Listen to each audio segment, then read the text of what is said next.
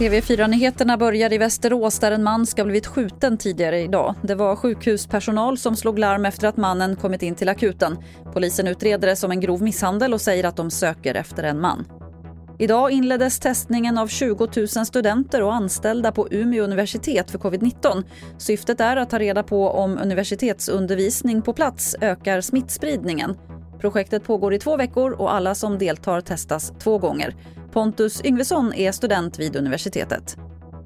Jättebra. Det, jag anser att det borde vara obligatoriskt.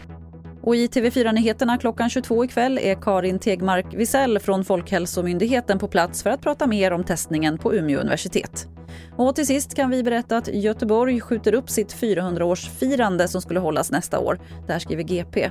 Coronapandemin sätter käppar i hjulet och de politiska partierna i stan har kommit överens om att firandet skjuts upp till år 2023. Det var det senaste från TV4 Nyheterna. Jag heter Lotta Wall.